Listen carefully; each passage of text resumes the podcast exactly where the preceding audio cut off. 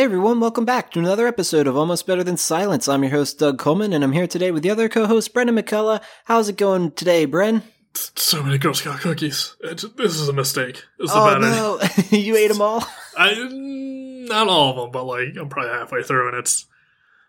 It, uh, my body, I can't handle the sugar. Oh, I I'm very it. jealous. Very, very jealous. Um, but yeah, this is a video game podcast for anybody new, and we hope you're new. We're not talking about cookies anymore. Doug's, No. derailing- Yeah, we- Doug's getting me away from that tangent right away. Yes, uh, right away. That's the thing. We we got to dive into what's been going on. We actually have some video game news for once to talk about. Things have been happening, Something and there's some exciting news uh, in there. But I guess before we dive into all of that stuff, let's talk about what we've been playing lately. Is there anything new in the Brendan verse? Yeah. Oh god, don't go. Brendan versus bad time. Don't go there. It's like the Spider Verse, but like just sadder in like every regard. Um, no. Uh, yes. it's it's kind of weird that without like the big conferences like E3 and stuff, that all the news stuff is like spread out more evenly across the year. So it's not just like you know lulls like every quarter at the end of every mark or financial qu- fiscal quarter there would be Yeah. big news, and then E3 happens. It's like we got like one week episode to talk about literally everything that got announced, and now it's like yeah, huge info dump. yeah, now it's like, eh, like every like th- th- three or four weeks, there's probably a company that did like some sort of Nintendo always did the Nintendo Directs, and now like all the companies seem to just be doing their own releases whenever it's ready. So it's actually Yeah. kind of refreshing. Of like, eh, every three or four weeks, there's gonna be like some you know a, a good amount of stuff to talk about game wise, but you know we don't have to cover it all in one week.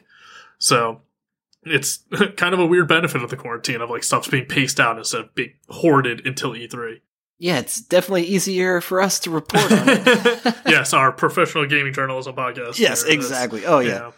yeah. Um, but yeah, for me, games playing, uh, played a bit more Isaac. Just you know, it's, it's a very easy Zen wind down game now. Uh, especially now that I'm not like trying for stuff. I'm just playing as default Isaac.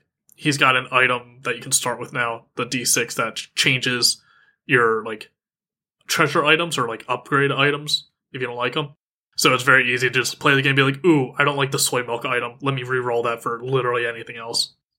Uh, so I think he's the easiest just to play, just to you know pick and choose and have more variety of the items. So it's very Sounds fun. it. Yeah. Uh, but even without trying, I'm still unlocking stuff. Like I just did a random run. And it's like, oh, you unlocked this, you know, new fly item. I was like, I don't. What the fuck? How did I even unlock that? What even is this? Because there's still so much stuff. So still discovering stuff in that. Um, but otherwise, playing. Uh, got back into control. Oh yeah, you were struggling with a boss, weren't you? Yeah, I just like white knuckled it one night of like I was bored. I was like, ah, what do I do? It's like eleven thirty at night. Like I don't want to do anything too strenuous this late. Like before I go to bed, I'm like, fuck it, let me fight that boss. so I- That sounds up- strenuous. I picked the most strenuous thing I could, like right before going to bed. So I'm like, ah, fuck it, let me just knock that. Because I didn't think I would beat her. I think I would. I thought I was just gonna get practice against her and just keep fighting and fighting and fighting and eventually just call it quits. yeah. Um, eventually beat her though. It's good amount of just random luck of like what enemies appeared. Uh, one thing I'll say is in the DLC you can get uh, backup, so you get a random ranger that's part of the uh, Bureau of Control to come and help you. Oh, cool. I would say probably one of the most helpful random NPCs in any game I've ever had ever. Hell yes. I I hate when AI are super dumb. and it, the bar is just so low. He didn't Oh, do yeah. amazing. It's not like he like killed her, like one shot killed her, or like you know saved my ass at a clutch moment. He really didn't do much, but he just was competent enough to stay alive and to shoot some of the like henchmen that came out after me, and like it was just relaxing. I didn't have to worry about babysitting some idiot AI at the same time as fighting the boss. Yeah. So oh my god, that's good to hear. Because yeah, even if it just does any amount of damage at all, it's like Anything. I'm impressed. yeah, you you survived more than one hit. You get a gold medal, son. Like you did great. So Yes. I was I was surprised to see how uh, competent the AI was when they were on your side. Um, but yeah, I think I don't know. I don't know if I necessarily had any. Ta- I looked up tactics on how to fight that last boss, and even online, it's like, no, you pretty much already know what to do. You just have to be good at it. I was like, ah, fuck. I wanted to cheat. I wanted. I wanted a gimmick. I could like wall glitch through and just not fight her entirely.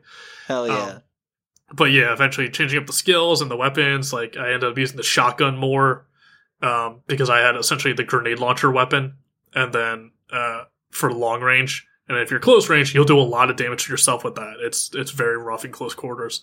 So Oh, like, yeah. I switched to shotgun in case you ever got close, which was a few times, and uh, a lot of mobility.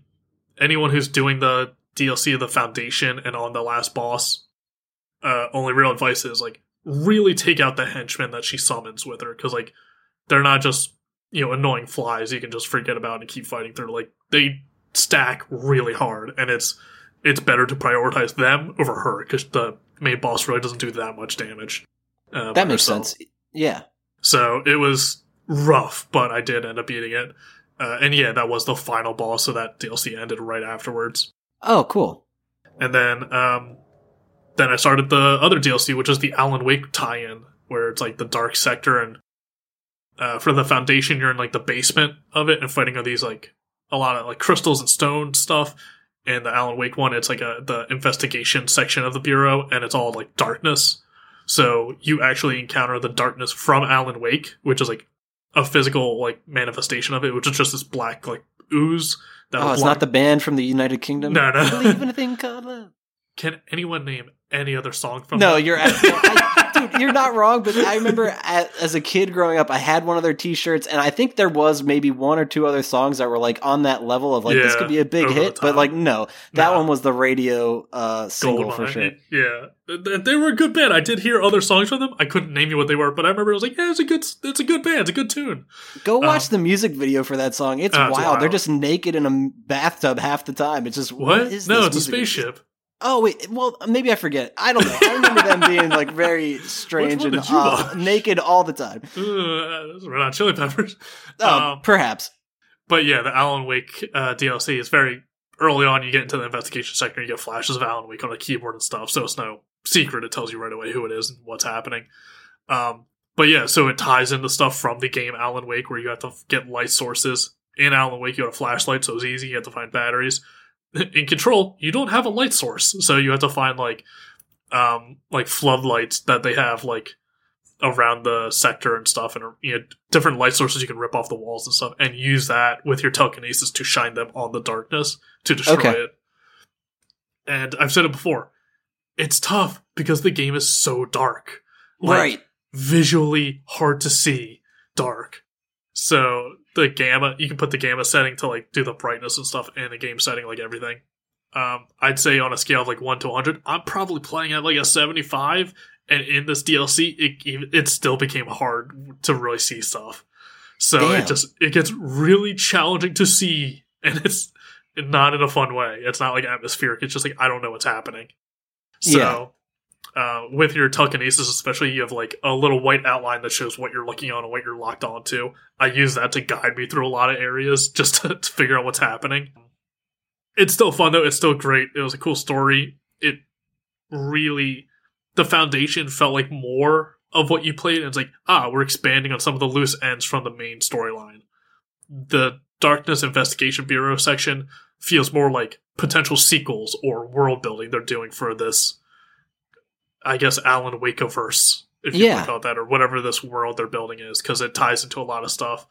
I wonder if it ties into the Brendan verse. No, nothing ties into there. That one's isolated off. That's in- Technically, since you're playing the game, in a way. Uh, no, that's the negative space from what was it, Superman two, uh, the Q world or whatever. Uh, anyway, yeah. Uh, so it ties in with a lot of different stuff. Um, I talked about the ashtray maze, which is like the best part. Uh, the music sequence from that comes from a Walkman the janitor gives you. You find different stories about the band members. So the Walkman plays a song. You find file and like case papers about the band that plays that song in that game okay. turns out they're from Alan Wake. They're patient in Alan Wake. You're in like Washington somewhere at like a lodge resort mental health facility for like creative types, and you find out the band members were there, which I forgot about entirely. But now that I think back to it, I was like, oh yeah, that was those characters. So Nice. they even tie into that, and you find out stuff like, oh, they had objects of power or something happened around them, and that's why they became like this, and like that's what the song that plays and stuff, and it's just really cool seeing him all tie all that stuff together and remembering stuff from Alan Wake, which I played years ago, like well over five years ago. yeah. And I, I, I'll be honest, it wasn't really that impactful on me. I, I know Mark loved it a lot more than I did, but I was like, yeah, it was a fine game, but like, it's crazy to see the stuff that like dredges back up after playing be like, oh wow, even this ties into that. And the foundation was really like the foundation DLC was really like new powers or new enemies you have to work against and like new terrain. It was kind of cool. Uh, and it just it felt like an expansion on the actual game and the combat and all that stuff. The Alan Wake DLC is uh, tonally very different. It's because it's a lot more darkness focused. It's a lot more horror, I guess, feeling at times. Right. Um, without spoiling, there will be like areas that are shrouded in shadows, and if you're in there, an enemy will appear and start attacking you. So you only can like you're only safe in the light. So you'll have to like fly around and dodge stuff and like reactivate lights in this big dark area, like to avoid this invincible monster that you can't fight in the darkness. Like it's too strong. Gotcha. Yeah. So it makes you feel like you're being hunted by this big crazy monster thing in the shadows and stuff. So it, it adds a cool element to it where you have to go at its pace or you have to just follow around this light source at all times or else you'll die and stuff. So it really makes you change up the combat and the way you play stuff. That's Um, cool. Yeah. Yeah, so it's it's really fun seeing them play around and try different things, and it's not just the same thing. Like pick up the exploding barrel prop- or you know the propane tank and throw it at the enemy for the hundredth time. Like, yes. And it's perfect to do that in DLC to like Yeah. explore those ideas. That's excellent. to play around with it and stuff. And it, it's the bureau is so big and there's so many levels, and there's areas that like I just have never been to, and I don't know if they plan on making more DLC or if that was an idea they had and then eventually scrapped before release. Uh, but like it felt natural. It didn't feel forced in. I'm like, ah, now you're going to leave the Bureau of Control and go to Missouri for some fucking reason. It's like, no, it's you're going to go to this department that you didn't have access to before, but now you do. Right. So it, it just feels very natural and just very well done. Um, yeah, it's fun. It, but it definitely feels like they're setting up more. So uh, as much as they give you in the DLC, it's it's more of like a taste of anything than a real coherent story in itself. So That makes sense. Yeah. yeah, it's it's interesting and it's fun, and I I didn't expect them to t- Alan Wake to be tied into it. Like you know, before Control came out, I thought Alan Wake was going to be just Alan Wake Two, but they're clearly thinking like, no, this is there's going to be a whole bunch of weird stuff, like weird mythos and objects of power and stuff like that. So I'm curious to see what they do with it. I'm like I said, wasn't crazy about Alan Wake. Control is fucking amazing though. Like now that I'm finished all of it in the DLC, just very well done. So uh, I'm curious to see what that studio does with that franchise. It goes further. Me with. too. Yeah, definitely. I got to get around to finishing that game up. I, I have to put some more time into that one. Yeah, I saw Aaron from a Kame House Party uh, streaming it uh, a while ago. I think, actually, Nice. as we're talking about. So it's it it sucks because it really shows what marketing can do for something, either a movie or show or a game or something. Because I remember the marketing for Control, I was like, eh, I don't know. It seems it seems kind of neat, but I don't really care enough to like really look into it more. Yes. And then when I saw someone streaming it in actual gameplay, I was like, yo, this is kind of neat though. Yo, it's kind of rad. And then I got into it. I was like, yo, this is really rad. exactly. It, it really shows how much marketing can help or hinder something. Because how many how many stuff that we found out like years later of like, hey, wait a minute, that movie was really really good. The marketing team was a third party agency and just didn't know what they were selling. Oh yeah, for sure. And i even in me playing the game dev story on my phone, like that's part of like your like the process of selling your games. Like you have the option to like advertise on the radio, on TV, or online. Yeah. And if you don't do those, the more it it costs money to do that, but then you'll make money because more people are finding your product. More so people yeah, know about it. exactly. you have to f- make sure it's catered to the right audience. If it's like, hey, older people listen to the radio, this is a younger demographic product. We're not going to waste money on the radio Exactly. or stuff like that. Um, but then it's also tricky with people who might not be aware. A lot of the time, it's advertising agencies who are separate from the whole creative process entirely. So when you see a trailer for a movie or a commercial for it, you're like, ah, they gave away the big spoiler. That agency doesn't know what the hell they're doing. They exactly. they just got raw footage and they're just like, make it work. It's like, okay. And then yeah, they're you like, that looks cool. That's a really cool part of the game. That's yeah, that's the impactful best moment. part of the game. Yeah. then you play the game, and you're like, oh, that's the twist ending. And it's like, well, we didn't know. We got five minutes of raw footage, and we have no context for it. It's like, it's it's weird. It's so weird with marketing stuff and like industry stuff. Uh, anyway, so yeah, once again, Control, very good. Highly recommend it. Get discounted, pay full price. Either way, it deserves it. So Yeah, uh, big totally. recommendation there. And uh, I picked up another game because, you know, like I said last episode, I'm winding down with Binding of Isaac. It get kind of stale with it after 600 hours. Uh, Oh, sure. So I was like, hey, let me get a new roguelike to fill my crippling addiction of roguelike games. Uh oh. So I got one called Skul Hero Slayer. Hmm, that's new to me. Yes, uh, Skul S K U L one L. Um, Okay. and it's basically a 2D side-scrolling platformer. Uh, not pic- pixely art, not quite like full pixel, but a lot of detail in it. Oh yeah. And you play as this little skeleton who is trying to save the Demon King, who was captured by the hero. So it's one of those like, ah, the human empire is the bad guy, the demons are the good guys sort of games. Ooh. But as far as I can tell, it's not like really moral. It's not like, ah, you're an evil demonic like skeleton or you're an evil demon that eats human flesh. You're the good guy. It's like, no, you're just playing as the skeleton. I don't think it's really trying to make a like a moral case. Like here's why humans Gotcha. are bad and here's why demons are good or should coexist together. yeah. It's I mean they definitely do that. That it's like there's a peace treaty between the demon king and the human king, and then immediately after the peace treaty was signed, the humans captured the demon king.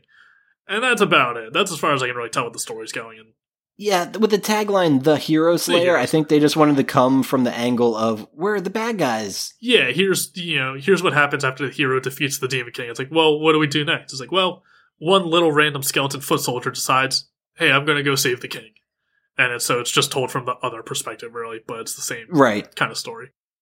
Uh, the gimmick with this is uh, you'll find different skulls lying around of other skeletons that are on your side who have been defeated or killed, and you can swap out your skull with theirs, and then you'll get their powers. So Ooh, cool. you'll get like a foot soldier skull, and then you'll get the powers of a foot soldier where you have a long sword and a shield or a pike or something like that. Uh, Yeah. You can get a werewolf skull, so you're a lot quicker and you fight with your claws.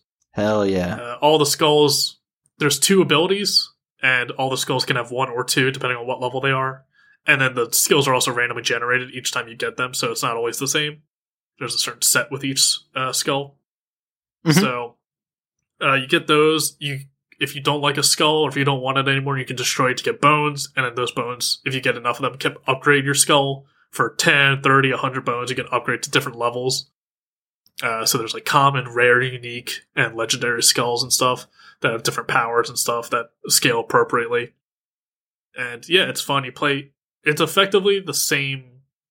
You play a level and then you get shoot a choice between one or two doors that you go through, and they're effectively all the same le- levels, just rearranged. Like they don't. It's not like a procedurally generated where it's like every time you play it, it's going to be hundred percent different. It's like, eh, you're going to see like the same. You're going to see the same like four or five like rooms of the first stage, just shuffled. Right. Maybe platforms shuffled. Yeah. yeah, exactly. enemy types or traps are shuffled around, but like you're going to see these a lot when you replay it over and over again. You're going to memorize this area pretty well. Okay. So it's not like it's not like Binding of Isaac where every room is could be possibly different. It's like yeah, it's, it's we got a basic framework and we're gonna just re- redecorate the stuff inside of it. Um, That makes sense. which isn't bad, but it's still fun to play, and you very quickly learn which skulls are your favorite. So, for instance, one of mine is like the petty theft or petty thief, where when you attack enemies, you can do like a you know backstab where you teleport behind them and stab them is one of the abilities, or you can throw coins and they'll do magical damage when they explode. Uh, but I like the petty thief because every time you attack an enemy, there's a chance of them dropping gold. oh yeah. So that's a way you can both kill enemies and farm gold, so that when you get to the checkpoints, you have enough money to buy stuff. Because it, Nice. it's very expensive, and like, if you want to either get bones to upgrade skulls, or if you want to get gold to buy weapons to give you upgrades, you really kind of have to dedicate yourself to one or the other on each stage because the checkpoints I think are two at every stage, and then the upgrades for the bones are like once, and most of them are after a big boss. So you have to fight the boss before you can upgrade. So you really kind of have to hoard the wealth with both of those resources, which is tough. yeah. That makes sense. But it's a roguelike, so you're going to play it enough times over and over and over again. You'll learn, you know, which does what, which one you'll prefer. Uh, the werewolf's good. It seems like a lot of the speed ones are good because you can just, like any roguelike, it's not re- it's not a bullet hell, but there's like a lot of enemies, so you just want to be constantly moving. You don't want to be stationary because there's not a lot of ways to regain health. So the power ones are stronger, but you're going to move slower.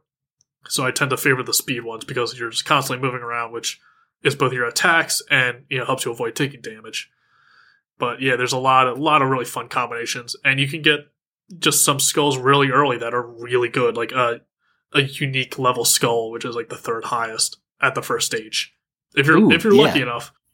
And yeah, there's some tie-ins, and some of them just do really crazy shit. So Yeah, I, I think the artwork's super charming. Mhm. Uh, I almost want to say it sort of reminds me of Maple Story, but I could be super wrong with that. Uh, but no, it's a more like uh, sophisticated, uh, uh, detailed yeah, like world. it, it's like an upgraded Shovel Knight, like a SNES pixel art. There we go. style. Yeah, Um, definitely. But yeah, so like for uh, for instance, the alchemist is one skill you can get, and you basically just shoot little energy balls from your staff. One of your skills is you throw a potion that does poison, ice, or fire damage. Um, so you just skill builds up and you can stack those. And then the unique thing with the alchemist is every 15 seconds, just this big stone golem comes out and shoots like an energy ball out of its mouth at whatever direction you're facing. So alchemist is kind of meh overall, kind of bland. But then that one ability of just like, yeah, you get this big super cannon every 15 seconds, and if you time that out well, it can be really powerful. Uh, so it, it gives you incentives to like try out the different skulls and stuff and see all the abilities. Uh, funny enough, one of them is a tie into uh, Dead Cells.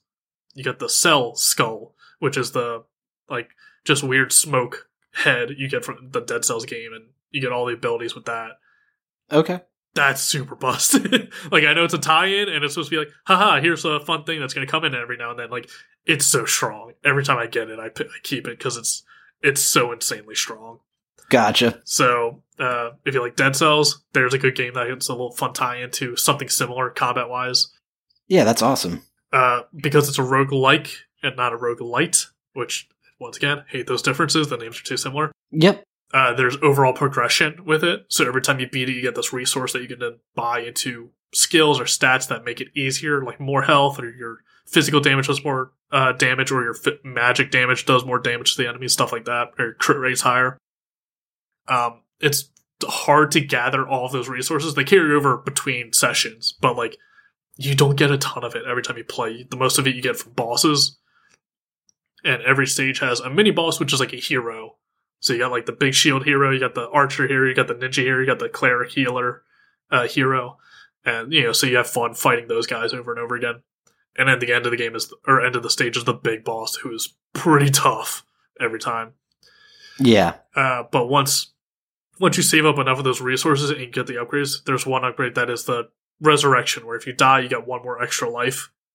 And every rogue like that that upgrade is pretty common, like in Hades and Isaac and all this. It's so Yeah. critical for Skul.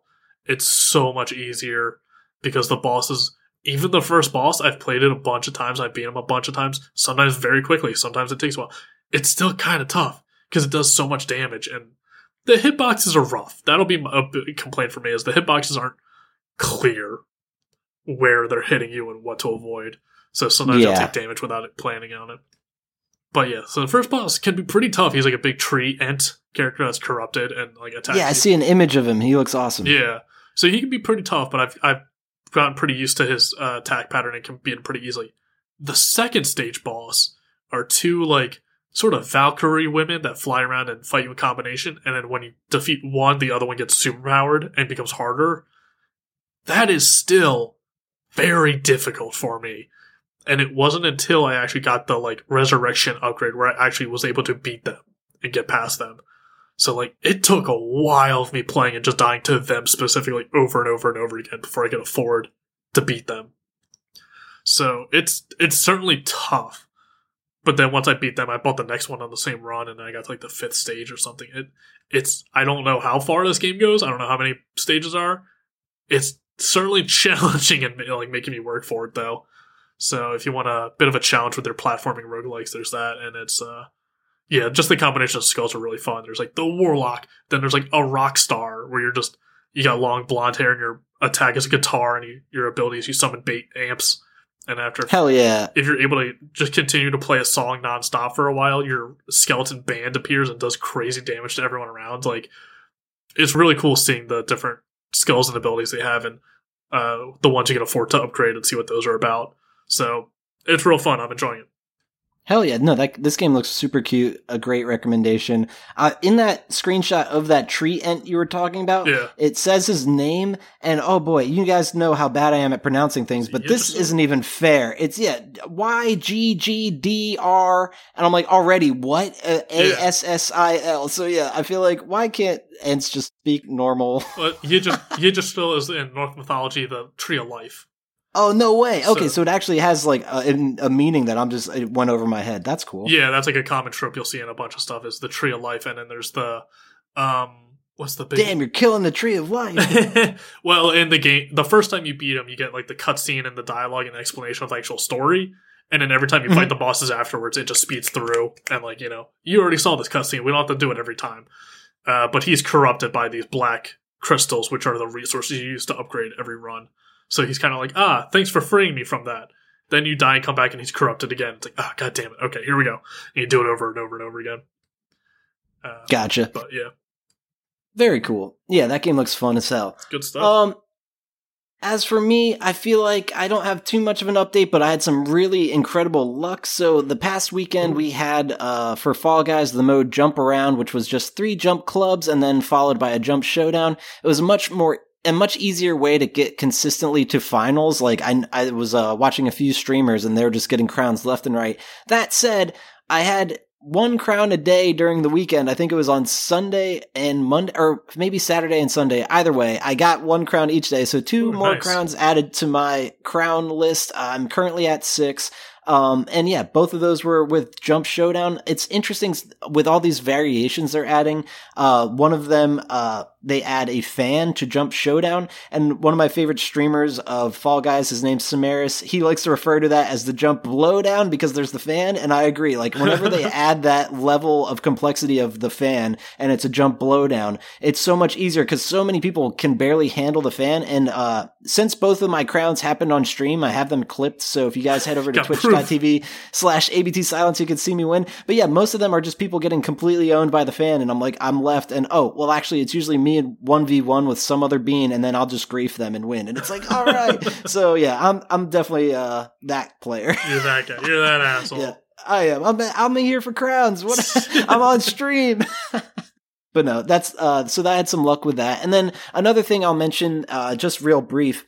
I've been known to play poker club on uh stream every now and then. I've been known But to that's play the the, three games I play. well, that's the thing. I don't play I fell off poker club for quite a while because I had a pretty bad like stream where I was just like super unlucky and I'm like, you know what, I'm gonna take a break from poker. When I came back, my first hand dealt to me was uh, a pocket pair of aces. So right off the bat, I have two aces in my hand, and then by the end of the hand, it, I had four of a kind with aces, and I feel like I've never seen that before in all of my poker playing. So I was like, that was epic. So I took a picture and yeah, won that. Like, I don't think anything can possibly beat that. Maybe like a, a royal flush or Yeah, something, but huge. either way, it was really super lucky. And I was like, man, two crowns and, uh, Four of a kind aces, I'll take it. So yeah, that's my gaming update. a little lame. You, you burnt all your luck in one weekend. Yeah, for sure. Um, but yeah, there. I'm still gonna try to get some more crowns. I will miss jump around the mode because yeah, like I said, it was so easy to just get consistently to finals, and now I'm just doing uh whatever they give us. I think currently right now we have slime survivors, which is another one, uh, just like a lot of the slime maps. hmm But uh, yeah, that's basically it for what I've been playing. I I am also obviously playing Harry Potter trading card game with my wife, but there's really not quite an update there. I I am No starting real the podcast though. there. Yes, I, I, I did mention in passing though in the uh, that I was going to be working on a podcast with friends. That is happening. I'll have more information for you guys soon. Hopefully, sometime in early March. So maybe another episode or two, and I'll have a link I can point you guys to in our show notes. But uh, let's nice. talk about what's going on in the show topics. I, we had a Nintendo Direct. I I'll be honest, I only saw very little of it. Did anything stand out to you? Uh,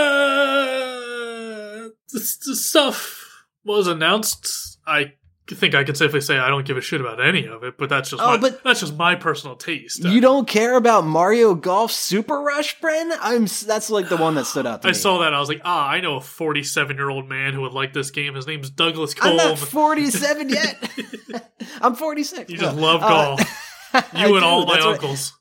Well, that's the thing. I love everybody's golf. I just love golf for some reason. I, it's really unexplainable. I don't play it in real life. I'd much rather have a controller in my hand and be like, yeah, You- golf. You like But- golf and you hate walking, so you don't do it in real life. You just do the virtual.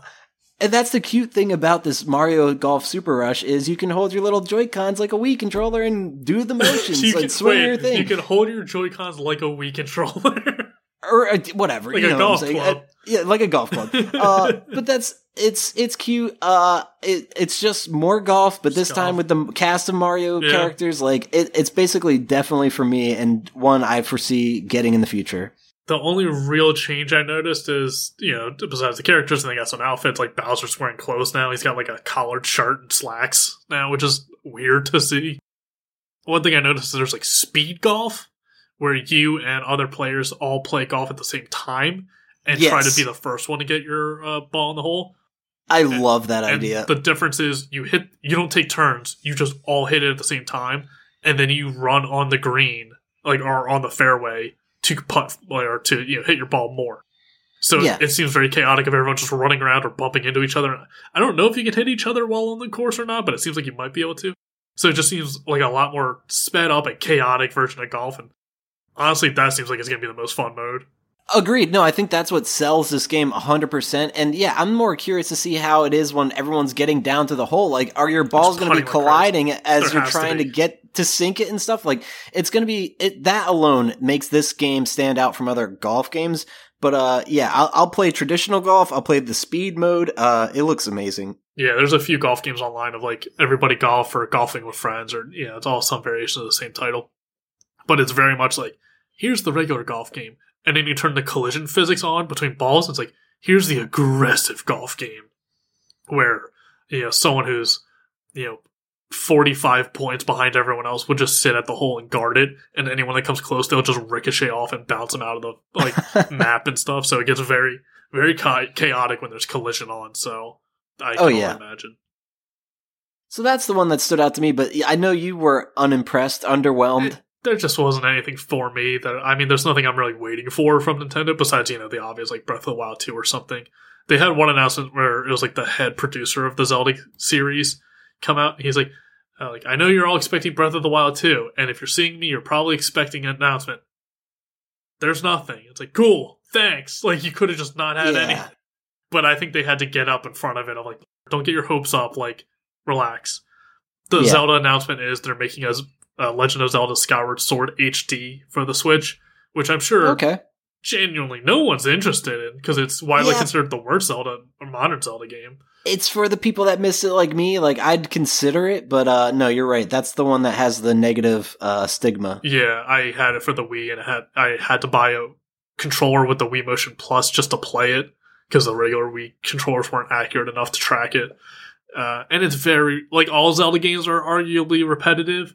This one is really repetitive because the boss you fight you had to do was just the same like four times, and like technically it's the origin in the Zelda timeline. Like this is where it all starts. Technically, it's the Zelda timeline's bullshit in my opinion. It, it, I think they were all separate games, and then the fans were like, "Are they connected? Or is it just a recurring theme, or are they the same characters?" And Nintendo made the mistake of being like, "Yeah, they're connected," and it's like, "Great, now we have to make sense of this bullshit." Yeah, it's never, like- never was intended to be. like uh Kingdom Hearts. It's like uh, these Yeah. games all work together in some cohesive manner. It's like No. yes, is what that's their answer. They're not, but we're Yeah, gonna no. say yes. exactly. So yeah, so it's Zelda uh, Skyward Sword HD. I it, it's not good. Like everyone, I think everyone was kind of hoping for a, a like a all star pack, like they did with Mario, of having like an Ocarina of Time, a Twilight Princess, a Wind Waker, like bundle. Oh, that's genius. Yeah, and and that's, that's what everyone's hoping for. But that's that's too much money because they could just re release all those games and sell them for a full sixty dollars, and people will buy them. individually. Oh yeah, Yeah. for sure. Uh, it just So- kind of shows how out of tune they are with what we really are after. Uh, to them, they're like, "Of course, we'll just remake this one, right?" I don't I don't think it's necessarily them being out of tune so much as it's like, hey, this is like a C list project, whereas Breath of the Wild 2 is our A list project. Sure. And like this could rack in some money without devoting our full like A list team of developers. We can put the interns on this one and rack in some extra cash for like minimal effort. yeah. And, like to hold them over until we have a new Zelda game to announce. So I don't I'm not against it. I'm not surprised by it. Nintendo's done this time and time and time again, so it's not news. But I, considering this is widely considered one of the worst modern Zeldas, I really don't imagine it doing too well. That's especially fair. especially with the motion controls. Because hey, your boy's got the Nintendo Drift again, so I'm I'm not going to play a game that relies heavily on motion controls for the Switch. Right. So I don't see that happening. Uh, what else got announced? Uh, new characters for Smash. They announced new characters in the you know next lineup for you know the roster that's being revealed bit by bit for all the DLC. Yeah, weren't they from? Uh, ah, I forget what. who- Xenoblade Chronicles Two, That's it. Yes. Mythra and Pyra. Never played those games, so I don't really Yeah, know. I don't know how many people play them. I, it might be way more popular over in other uh, countries, but uh, when I think of Xenoblade, I don't. I don't know how big of a following there is. It's it's definitely got a pretty decent sized fan base. Uh, at least in America here and other countries like in the West. Uh, Japan's definitely bigger. Like same with Fire Emblem, it's definitely bigger in Japan. Yeah. Um, I know some friends and coworkers who play Xenoblade Chronicles One and Two. I I don't. I personally haven't. I don't really know the story or anything. Um, but I know these two characters are like. I, I don't know even know if they're the no, they're not the protagonists, but they're pr- they're the most prominent characters, and um, they are the weapons in the game. I think. I think they're the sword the protagonist uses, and it's like they're these are the human human personified versions of the sword. I don't know. I don't. Know, I didn't play the game. Yeah. Uh, but because everyone is so sick of Nintendo bringing out more anime sword boys for the to fill out the roster with all the Fire Emblem characters, and then you got Sephiroth and all that, uh, and then you got Shulk, who's from Xenoblade, I think, or from the first one. Uh, people were like, "No more anime sword boys in Smash DLC." And they're like, "Cool, we hear you. We understand your complaints." What about anime sword girls? Yeah. That, That- are actually a sword. It's like that. N- no, Nintendo, no, mm, you're not like that's not the part we had a problem with. It wasn't Yeah. the gender. So it's and people are joking because as anime girls tend to be, they're very busty. So everyone's like, ah, you- these are the horny characters now. Now Nintendo's getting desperate, and it's like just I don't know, put in fun characters. Put a Mumbo Jumbo from Banjo Kazooie. Add him back. Like you already got one Banjo Kazooie character in there. So I don't know what they're doing. I'm. Did Sephiroth bring me back to Smash? No. Are these random two characters I don't know about or care about? No.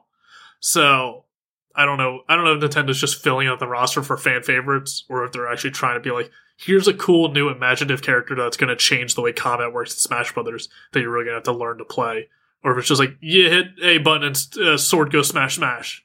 Like, I don't know what they're doing, but Yeah, no, and God, this is why my brain is like broken this entire time. I'm like, Xenoblade. I know I played something on PS2 that I was like, all I keep seeing is Xenoblade Saga, or no, Xenoblade Chronicles, and I'm like, oh, that's why I'm mistaking it, because I was playing a game called Xenosaga Episode 1, and like, there's all these like Xenosaga games out Yeah, there that yeah. I'm like, I'm just, and they're very similar, I guess, as far as like Real the anime aesthetic and everything. Yep. So I'm wondering if they're even related in any way, if there is crossover, or if they're just completely separate uh, intellectual properties. But yeah, no, when I was reading all this stuff about Xenoblade Chronicles, in my brain, I was thinking of the Xenosaga characters. I'm like, oh, damn it. I I don't think they're related, despite the Xeno prefix. Just Right. because Nintendo and Sony, and Nintendo's pretty uh, strict on being strictly on their consoles. But yeah, I don't know. They might be. Who knows? yeah. Xenosaga is by Namco, and I'm guessing Xenoblade Chronicles is by somebody else. Yeah. So it's yeah more anime sword characters for Smash. I'll I'll stop talking about it once they actually bring someone interesting. That's fair. Yeah, it's on them. uh, what else is going on? Uh, Monster Hunter Rise. They did trailers for that for uh, the Switch. Uh, Monster Hunter games are good. They, they, they got a lot of quality of life improvements from Monster Hunter World because a lot of Monster Hunter earlier games were like a real slog and really inconvenient. Uh, and I don't know if that was by the technology or if that was intentional to make it harder, but like it just sucked. So now that they got rid of a lot of those in Monster Hunter World, it's cool to see that carry over to the other games afterwards. hmm Um, I I still haven't finished Monster Hunter World, the Snowborn DLC for that, so I'm like, eh, I'm not. Monster Hunter's fun. It's real fun, but it is just grinding and hunting the same monsters forty times to get. Oh, yeah. over. So I don't. I don't need multiple versions of like it's like Dynasty Warriors and Madden where they're just changing out like the aesthetic, but otherwise it's the ident- identical game. It's like I don't need a new one. I'm good. That Like, makes perfect sense. World. Yeah. Um, but it's cool seeing people get excited for that. Definitely. Uh, Ooh, interesting little tidbit that I just discovered. Apparently, Xenosaga, Xenoblade Chronicles, and Xenogears are all related, and it's just a, fucking hell. I know it's a video game meta series just called it's Xeno. a meta series. yes, so and that's created by Tetsuya Takahashi. So yeah, that guy Ugh. had too many ideas for games, so it's like let's just uh, make a bunch of different ones, but just throw Xeno in front. I mean, yeah, really. Xeno dating sim. It'll come eventually. That's just kind of, Yeah. it's actually kind of interesting to know that all of those relate because I've heard of each individually and never thought, like, oh, well, duh, of course they're related. I, yeah, I've never played any of them, so they've never stuck in my mind long enough to connect them. Xenogears, old school. Anyway, At least you now know they're all connected. yeah. Uh, and what else? The other big announcement was Pro- Project Triangle Strategy. If that sounds like a dumb name, it's because it is. Yeah, no, that's real bad. it is the in progress game title. So this is a game that's the demo's coming out. You play it. They're going to release a survey asking for player feedback. They're going to try and make some changes based off that. Everyone qu- pretty quickly pointed out this is just Octopath Traveler 2. Between like the combat and the aesthetic and the, like some of the story, people were like, "Yeah, this is just Octopath Traveler," and it's got the same font as the other one. So like, yeah, it's just the in progress title for it is Project strategy or Triangle Strategy Project, whatever. So it's it's weird that they pitched it this way and that they're saying like, "Hey, we're taking uh, customer feedback." And I heard someone jokingly say that this is just uh, a computer generated game where this was made by some sort of AI program, and they don't really know what they're dealing with it, so they're relying on some human input from the actual audience. And like, it was made as it was it was supposed to be a joke. But the more he talked about it, the more I kind of saw some logic to it. I was like, that might be true. That might be kind of true. This Yeah. is really weird what they're doing, and it doesn't seem like they really know what they're doing. Like, I feel like if you're making a game, you should have a concise idea of what to do in it, and not like, "Hey, help us out. Tell us what you want." So I don't know. We'll see how that turns out. Definitely, yeah. Um, one thing I have to mention since I'm the TCG guy on this podcast, all of a sudden, as of this year, Suddenly, Uh, well, apparently, uh, Pokemon and Magic the Gathering and all the other trading card games out there are seeing like a huge influx in uh, people getting back into the game and like prices Yep. soaring. Uh, apparently, I read an article recently that Pokemon TCG uh, they announced that they're they have a solution for the current demand since there were so many impacted sets of like their uh, limited quantities and people like scalpers reselling stuff online. They're Yeah. just going to start reprinting them. So like Oh. awesome, yeah. So they're basically. Fixing the the bubble that the fans have created. and I- I'm actually pretty proud of them. I wish that would Well- happen in the Harry Potter community because a it's a dead game, so like there's Wizards of the Coast will never bring it back. But if they Yeah. did, like for instance, the Chambers of Secrets box. Uh, booster box went from two thousand dollars to three thousand dollars overnight, just because like people are buying them up. It's the price increases on these cards and boosters Insane. and boxes are just insane, and they're I don't think it's going anywhere, especially for a game that's out of print like Harry Potter. I mean, like I can understand for people like you who are actually playing it, but like the prices are being driven up so much by people who are selling them. Because, Yes. like uh, there are people buying booster packs who have no intention of ever opening them or playing them, and are just reselling them right away to try and make a profit.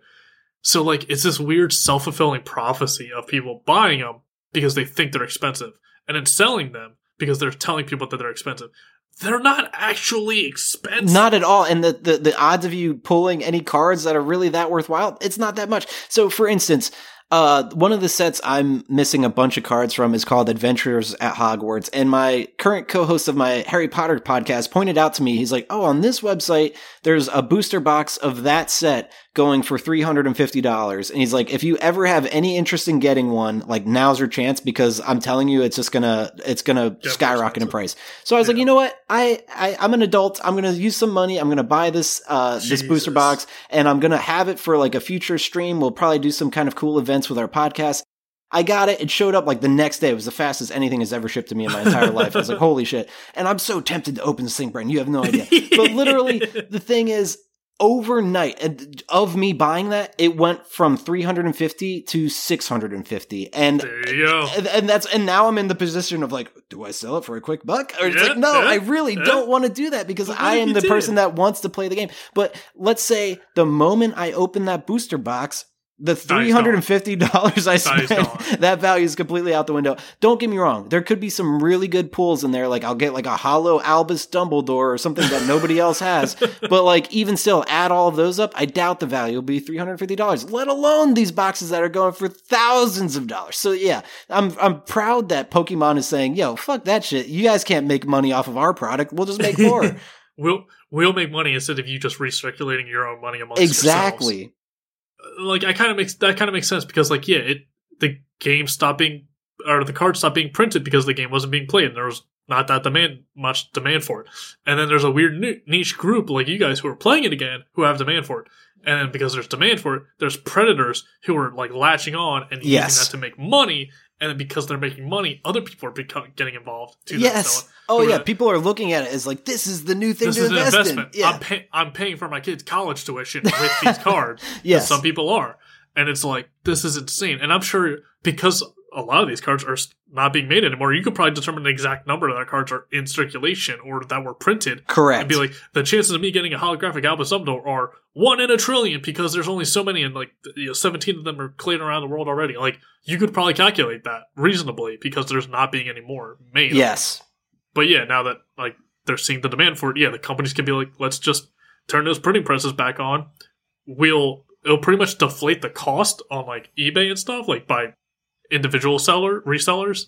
But yeah, now they'll be making money on their own pro- uh, products again. So it's like that's probably the best call. And, yeah, you know, for sure. It's easier to get a hold of them now like I said, I'm I'm proud of that move, and it seems to help with like the problem of like these communities kind of like inflating prices on their own accord. Yeah. Um. Even with this one particular card, it's called like the unicorn, and I know that sounds like the white whale of like the Harry Potter u- uh, universe, but it was a card that when I first started getting back into this, I'm like, oh wow, that's a sixty dollar card now I'm seeing it sell for over $150. And as a thank you, Emilio, my co-host, he sent me just like a, a couple cards knowing I'm missing a few of my base set. And he sent me a fucking unicorn. And I was freaking out. I'm like, dude, send me your Venmo. I can't accept this. This is insane. and like, and he was basically telling me, he's like, I've been collecting for so long. I've I've purchased unicorns back in the day for maybe fifteen dollars at most. So he's like, the fact that these are going for what they are, he's like, yeah, yeah, exactly. He's super old school. So he was like, I'm happy to give you a card that you're gonna, it's gonna make you flip flip out like this. And I'm like, yeah. that's that was just so wholesome. So yeah, that's awesome. Yeah, I, I'm I'm excited about that podcast. I'll have more information for that soon. But yeah, way to go, Pokemon! Fuck all these price increases. It's absolutely nuts. Oh my god, it's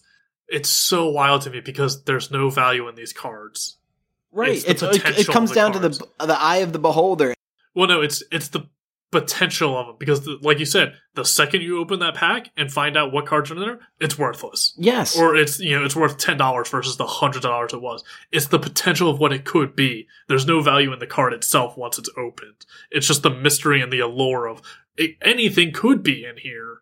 But once you open it and find out what it is, it's not nearly as valuable. Exactly. And that, my friends, is how stock works. Yes, and that's that's the GameStop stock like broken down in very basic terms of like people said it's valuable, which made it valuable. Is there any inherent value to it? Really? No. No. But people said it's valuable, and it's dumb as shit. Yeah, but also the difference between a stock and a card is people are emotionally attached to cards. so, hey, seriously. if I put if I second mortgage my house because of the stock market's going to tell me it's going to do good, I'm emotionally invested in that stock. That's now. a good point. Yeah, very good. but yeah, it's just value because people say there's value, and that, in my opinion, is dumb as shit. And yes, what our entire economy is based off of. Oh yeah, credit. Anyway, anyway, uh, I'm gonna derail, and Bass is gonna come on here and correct me next time. Oh no, we don't need I, that. I don't know what the fuck I'm talking about. I'll admit that. Anyway, uh, other stuff announced in the direct. Mostly a lot of games, a lot of old games coming to the Switch, which some people are fine with, but it's not a Nintendo Direct worthy. It's not like, hey, we're bringing Legend of Mana to the Switch. It's like, fine, all right, yeah. Like I, I kind of expect that, and if I don't expect that, it, no one would care if it didn't come here. Like that game is thirty plus years old. Yeah, it feels lazy that they're just like, uh, we'll just remake everything. Yeah, but it's people keep buying them, and they're like, ah, now I can play this because I didn't play it as a kid. And it's like, I yeah, I get it, but like, it's also, you know, we'd rather new games. But then there's new games like uh Samurai Warriors Five. It's like, is this a new game? It, it's like Dynasty Warrior. It's like is it's the same game. Yeah, you're just reskinning this. Uh, so they got a few of those. There's like a murder mystery. There's like a Danganronpa sort of spin-off game coming. I don't know. Miitopia. which is another one of the Wii U games that no one played because no one owned a Wii U. Now it's being ported to the Switch.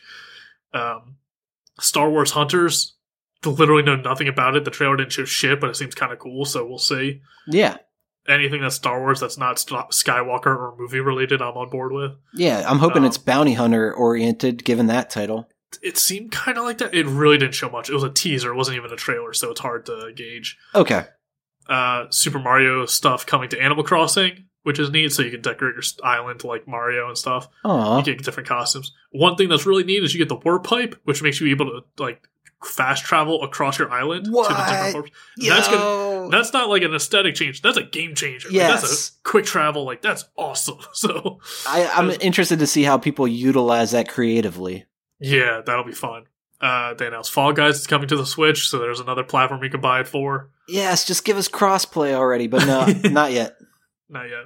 Uh, Outer Wilds, I I've sang the praises of that game enough. So if you want to play Outer Wilds and you only got the Switch, you don't have it on PC or anything, now's your chance. Outer Wilds is fucking incredible. The motion sickness might get a little uh, rougher on the Switch now that it's mobile, though. So I can imagine. be yeah. careful with that. Uh, no More Heroes three, they announced that. Uh, well, not really announced, but they show us more of that. So like, it's in the works. So people are excited for that franchise. I know are really thirsty for any information about it. Uh, Hades is getting a physical copy. I don't know why that was an announcement in the direct. That's not. Yeah, that's not direct worthy. You're absolutely right, but it's it's definitely cool. And honestly, I'm shocked it Sure. didn't do that from the get go. It seems like one of those games that should have been able to buy it in stores. But what is it like a limited run or something else? I don't think so. I think they're just like, hey, it's physical editions now. So if you want the if you want Huh. a physical cartridge, if you want a little book with all the art and like uh, summaries of the gods and stuff in it, like here you go. But because some people like the physical games and stuff. Oh yeah, Which, I'm one of them. Especially with storage issues, especially on the Switch and stuff, like understandable. But like, yeah, I don't know. it really was not worth the direct. So I was like, I love Hades. I, I got hundreds of hours in Hades. It's a phenomenal game. Not worth a direct announcement. I think that's why though they did it that way because they know how hot it is. They're like, oh well, this will get people's popular. attention. Yeah, yeah, it's the uh, popular kid right now, so they're riding on it while they can. yeah. Uh, Ninja Gaiden one, two, and three uh, are all bundled together on a master collection. So That's cool. like the Ninja Gaiden games. There's that uh, Hyrule Warriors Age of Calamity DLC that got announced. Um, so yeah, like cool stuff. There's for some people, but nothing huge. At least nothing that draw my attention. The biggest thing was at the very end was Splatoon three. So they announced Splatoon Damn. three is coming 2022. So they're working on it. Um, even the trailer people were pointing out like, oh, you can now customize your uh, inkling with anything. There's no like restrictions on like girls can wear this hair, boys can wear this hair. It's like you can just you're a squid and you're a kid. You can wear anything you want. You can just customize it however you want. And I know that was a big thing for a lot of people, just because it doesn't matter anyway in game. It's not like there's a real difference. It's just your aesthetic choices. yeah, And they're like, I'm a guy with long hair and I braid it sometimes. I want to have my kid with like a braid in the game. And yeah. Give people that. free reign. Yeah. So I know that was a big thing. But yeah, it seems kind of nuts. It seems like there's a lot of stuff going on there in like a desert or like a. It looks like Mad Max, but with Squid Kids, which is weird. Uh, but yeah, I know some people are really excited about Splatoon. So that was probably the biggest announcement. Very cool. Yeah, that's what I mean. I'm still uh, the most jazzed about um, Super Mario Golf, whatever Rush, Super Rush. That'll be Whatever title is. Yeah, that's what I mean. Just give me some Mario and golf. and- Yeah. oh well, and I know we were just. I was saying like, oh, it feels lazy when they just remake everything. Here I am in my Harry Potter craze. I'm like, let me play some fucking Harry Potter video games. You Guess what? I can't. Well, no, I can't find a goddamn single one of them on like modern consoles. I was looking in the PlayStation Five like store for like I don't know. They, they had a million Harry Potter games, and the only Yeah. thing I can find is Lego Harry Potter years Ooh. one through whatever, and the other years. And it's like. Don't get me wrong, I love the Lego games, but that's not the itch I'm trying to scratch here. And I, it just makes me think like if everyone's remaking video games, I feel like they forgot to remake those ones. It's and I'm gonna have to fire up the old PS2 or Xbox original to be able to play them. Yeah, like uh, and actually, Well- just the other day, I I pulled down my Xbox and turned it on, and it was making a really insane noise. I was like, oh shit, It's this thing might in yeah, there. this might start a fire. There's probably like bugs in there that are just being fried. Oh. Jesus Christ. I mean, you got the new Harry Potter game that's in the works, so you got that to look forward to. And True. Yeah, the Lego Harry Potter games were made before the Lego games really like found their stride with like Lego Star Wars and Lego Indiana Jones that are really fun and like silly and stuff.